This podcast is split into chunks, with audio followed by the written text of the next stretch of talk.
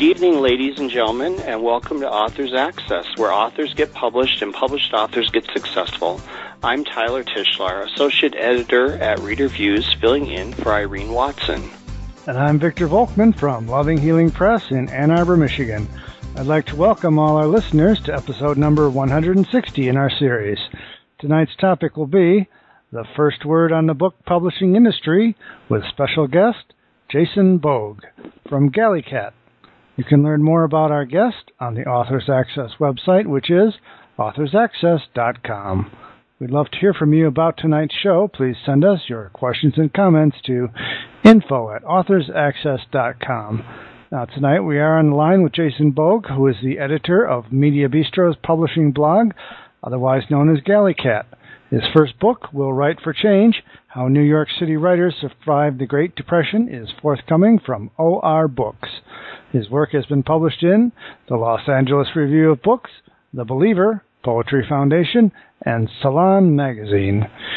Jason worked as a Peace Corps volunteer in Guatemala from 2000 to 2002, went on to earn his master's degree in journalism from NYU a few years later, and subsequently edited the Publishing Spot blog for the business blog network No More Media. For 3 years, Jason worked as an investigative reporter for Judicial Reports. Jason joined GalleyCat as a freelance blogger in 2008, and Media Bistro promoted him to publishing editor in 2009. He is also taught as adjunct journalism professor at New York University. Well, good evening, Jason. Hi, it's great to be here. Well, thank you for joining us, Jason. First of all, could you maybe just tell us, for our listeners who don't know, a little bit about Media Bistro and the GalleyCat blog and just what you do for them? Absolutely. I edit on a daily basis. I'm writing about 6 stories about the publishing industry for Media Bistro. We cover everything from innovations in self-publishing to book deals for famous authors to developments in the book-selling industry. So we cover the whole gamut of publishing news on a daily basis. I have 3 writers who work with me, and I also co-edit a blog called App Newser, where we kind of show media professionals how they can use the world of apps and these new tools for mobile devices and use them in their careers, whether you're a writer or any kind of media professional. And then I also, Media Bistro hosts lots of classes and conferences for different kinds of media professionals. For instance, right now we're running, it's called our Literary Festival. It's just an online literary festival where we bring great writers like Susan Orlean or Rebecca Skloot to an online chat room, and writers come in, ask them questions, and workshop their own material. So we run things like that. And then we run, in the real world, we also run conferences. For instance, at the end of the year in December, I'll be helping host and program. It's called the Media App Summit, and that's where we'll be talking about all the different media apps and companies that are developing apps that you can use in your media career. And we wear a lot of different hats at Media Bistro, but that's part of the reason I love it there. Yeah, wow, that sounds like a lot, and a lot of it is sounds very online and technological. I'm wondering if a lot of the stuff in the publishing industry you cover is about like traditional publishers or self-publishing, and I know self-publishing has been growing a lot in the last few years. So how do you see that? Is that making a significant impact on what you cover? Oh, absolutely. So, for instance, when I started this job back in 2000, when I was first becoming a publishing blogger around 2007, everyone just focused on the big 6 publishers in the traditional publishing industry. But within a few years of that, we started to see digital books taking off, and then self-publishing. So I think we went from just covering the big 6 publishers and traditional almost a 50-50 mix now. I mean, we have so many different features directed at the world of self-publishing now. Once a week we run where we look at the books that are just making the most sales right now. We run lots of tips for self-published authors. We list lots of resources that self-published writers can use, everything from where to find free images to use on your book covers to where to find free footage to use for book trailers. So we really have, over the last few years, evolved into a very servicey-oriented site towards this new generation of writers that are coming up through the self-publishing industry. So what self-published books are you seeing as making headway, and are you covering e-books as well? Are they also something that is climbing up the ladder with the increase of e-book sales? Oh yeah, it's pretty dramatic actually. Just last week, the American Association of Publishers revealed some really stunning statistics from last year. And when it comes to fiction, right now, the single dominant format is ebooks. Not hardcovers, not paperbacks, not trade paperbacks, but ebooks are now the dominant format when it comes to reading fiction. So we're seeing a lot of fiction readers switching over to books, where those other fields are being wiped out, but we are seeing it's now the dominant format. It's the way that most people prefer to read, which is a real landmark for the industry. And when it comes to self-publishing, we're seeing some runaway bestsellers right now. If you look at the Amazon's list of the top 100 best-selling books across the whole site, 20 of them are written by self-published authors. So we're really seeing a lot of growth this year. So I'm wondering, what kinds of similarities and differences do you see in our time in the Great Depression for authors?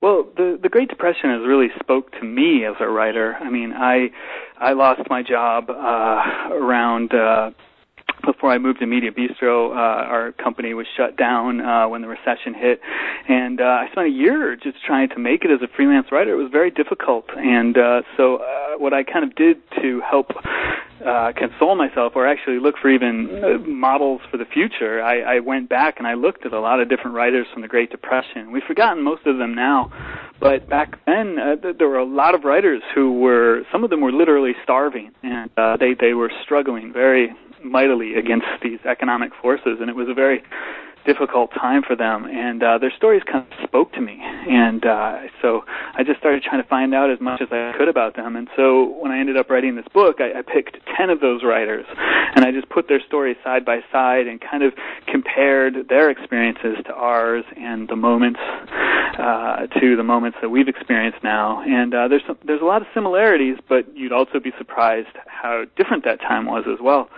The most striking thing that I noticed is, back then, writers were marching in the streets every week. They were saying, we deserve jobs, we deserve work, just like all of the other laid-off people in this country. And so they were able to actually compel the government to create, it was called the Federal Writers' Project, which was almost, you could call it a bailout for writers. And I put like 6,000 and some odd writers back to work around the country, creating different things for the government. And it was a fantastic moment for writers, and it kind of carried a lot of struggling novelists and poets and other authors through a very difficult time.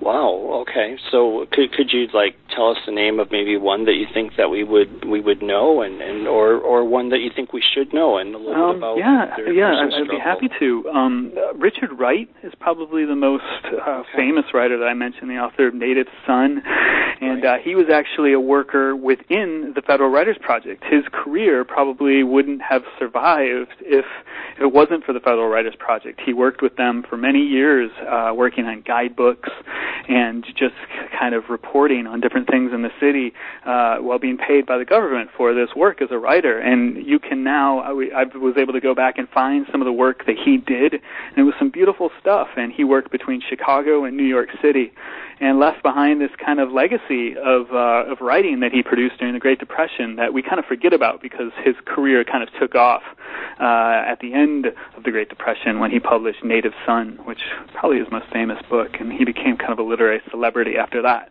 So he's probably the most recognizable writer that I study in my book.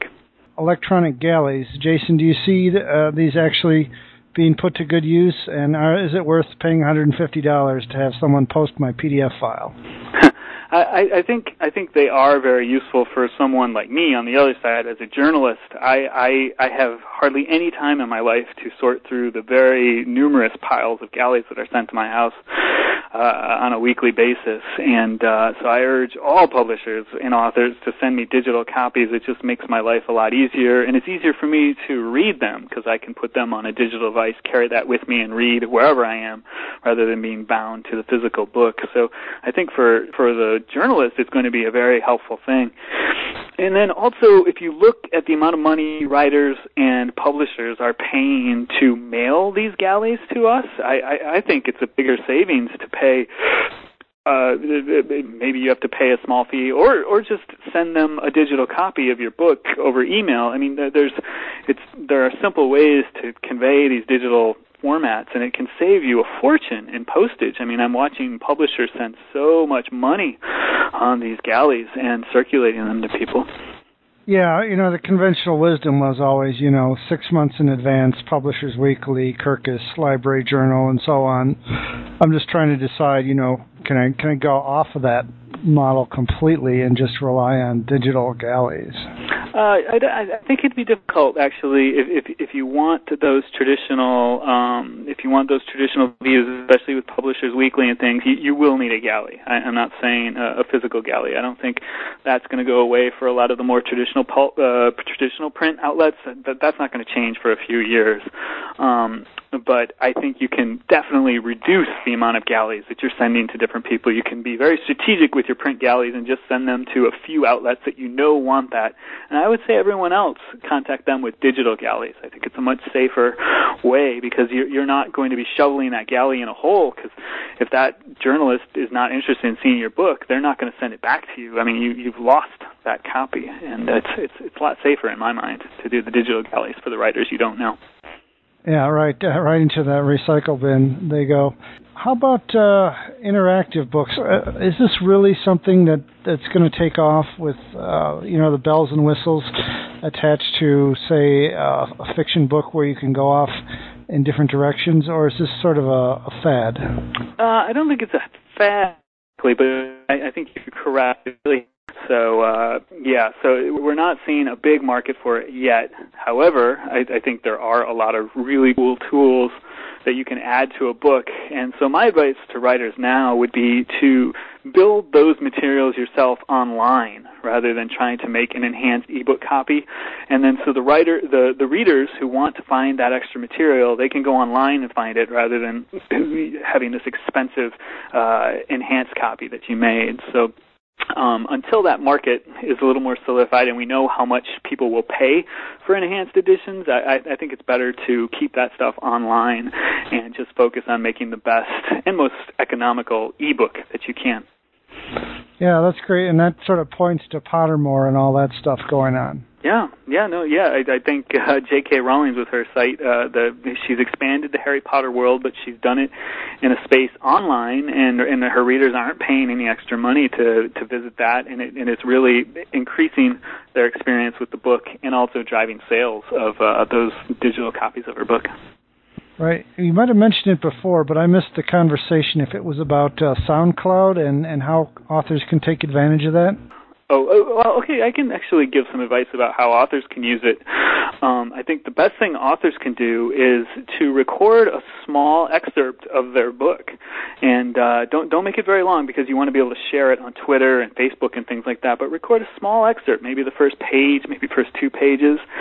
And do it dramatic reading. Like, make sure it's engrossing and captures your reader. You can put that on SoundCloud, and then you can share that when your book comes out. You can share that on Facebook and on Twitter, and also find the audience, the community that lives on SoundCloud, and visit SoundCloud, so you can find readers that way too. But it's a really quick way to show people what your book sounds like and what it feels like to read it, but to convey it in a pretty non-traditional form. So it's kind of a cool tool to promote your book. That would be my advice. Oh, Jason, I was wondering if you could talk to us a little bit about the Department of Justice lawsuit against Apple and publishers. Could you maybe just fill us in a little bit for people that don't know anything about that, and then what do you think that means for readers and writers? Yeah, well, back when ebooks were first taking off, Kindle and Amazon basically ruled the roost when it came to digital books. They were able to name the price, and they were buying a lot of ebooks from publishers and selling them at a loss. They were selling them for $9.99 or less, basically because they knew they wanted people to come join this new format. They wanted to entice new readers, and so they were selling these books at a loss to themselves. Publishers saw that was going to lead to a monopoly, that Kindle and Amazon were only, that was going to be the only format for reading digital books, and they wanted more variety.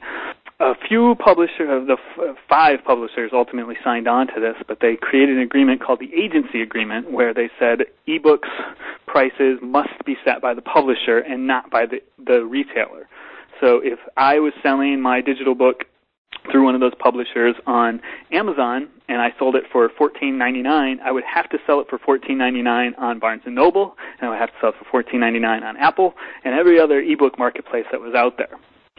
So it worked for a while, and it actually helped some great new services pop up. Barnes and Noble developed a pretty powerful reading platform with the Nook, and we saw Kobo and some other players enter the space. Even Google got involved in the space, so the space expanded, and it wasn't a monopoly anymore. But then the Department of Justice earlier this year decided to look at it more closely, and they alleged that it was actually collusion between the publishers to set that agreement. And they said that the publishers have violated antitrust laws. And so we are now, that's going to be headed to court next year, that fight about whether they broke the law or not. And but a few publishers have already settled with the Department of Justice and said, we don't want to have this agreement anymore. We will withdraw from that agreement now rather than go to court over this. And so that's where we're at right now. We're kind of waiting to see what the courts decide, and everyone's starting to file their different briefs in the case. So it's going to be about another year till we know how this case is going to turn out. Since you cover publishing all the time, do you have any indication of what you think will happen, or what do you think would be the best case scenario as the result? Oh, geez. It's a tough question, but I do think that the agency model is going to lose. I think we're going to see that go away in the next year or two. I think it served its purpose, and it was a very powerful tool for publishers, but I don't think it's going to last much longer. I don't think it will survive this trial. That's my personal feeling. I don't have any inside knowledge about what is actually going to happen. Great. Well, we're still on ebooks. I keep hearing about how the library ebooks sales are going to take off with the patron-driven access model, where patrons can literally ask for an ebook and the library will order it for them and deliver it down to their device. But right now, my library ebook sales are like below 5%. So am I doing anything wrong, or is this just taking a while? Oh, yeah, it's going to take a lot longer. I mean, most major publishers aren't offering ebooks, or aren't offering a lot of their ebooks, or are offering them at too steep of a price for the libraries right now. It's a very mixed-up world. Libraries feel very cut out of that world right now. They really want to have the model you talked about, and librarians are hoping that we'll have a digital feature where that will be possible for all patrons. But it's been a really uphill battle. A lot of publishers are dragging their feet on that. So I don't think it's your fault as an author. I just think the whole marketplace has to improve by leaps and bounds before those sales pick up. Well, I've also got your ear. The other thing I've been hearing this year is that international markets are supposed to take off with ebook sales because there's all these English-speaking people around the world that haven't really had any access to American books for forever. Mm-hmm. No, we've already seen it take off. I mean, Kobo and Amazon are basically, Kobo's a Canadian ebook maker.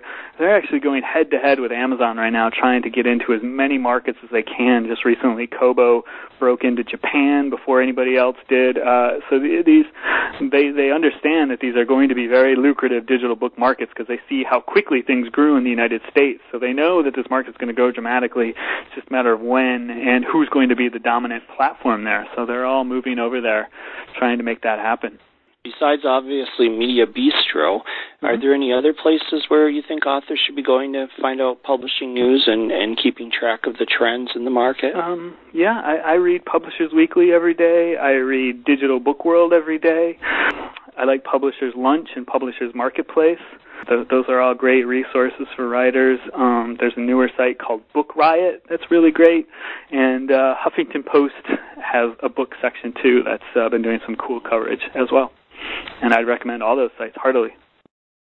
All right, great. And since we're almost out of time, could we ask you just to tell us again, remind us again about the name of your book, and mm-hmm. then any websites or other places that we can find you online? Yeah, you can find my book. It's called Will Write for Change, How New York City Writers Survived the Great Depression. It's going to be coming out in November is what they're looking at for the date right now. So we don't have a link you can go to, but if you go to jasonbogue.com, jasonboog.com, that's my personal website, and I have all the information about the book, about when it's coming out, and you can actually see some of the material that I've collected in my research. You can read little snippets of writing by Richard Wright and some of the great writers that I talk about in my book, and so it's a great link to kind of explore my book a little bit more. So I recommend just go to jasonbogue.com. All right, thank you, Jason. On behalf of Tyler and myself and Irene, who couldn't be here tonight, I know she's very sorry she missed it. All right. Yeah, well, thank you for your time. It was a pleasure. All right, this has been another podcast edition of Authors Access, where authors get published and published authors get successful. You can learn more about our guest on the Authors Access website, which is AuthorsAccess.com. Stay tuned for our next episode, How to Position Yourself as an Expert to the Media, with special guest Marianne Reed. We'd love to hear from you about tonight's show. Please send us your questions and comments to info@authorsaccess.com. Authors Access is a joint production of Reader Views Incorporated and Loving Healing Press. And for Reader Views, this is Tyler Tischler. And I'm Victor Volkman in Ann Arbor, Michigan, wishing you all a good evening.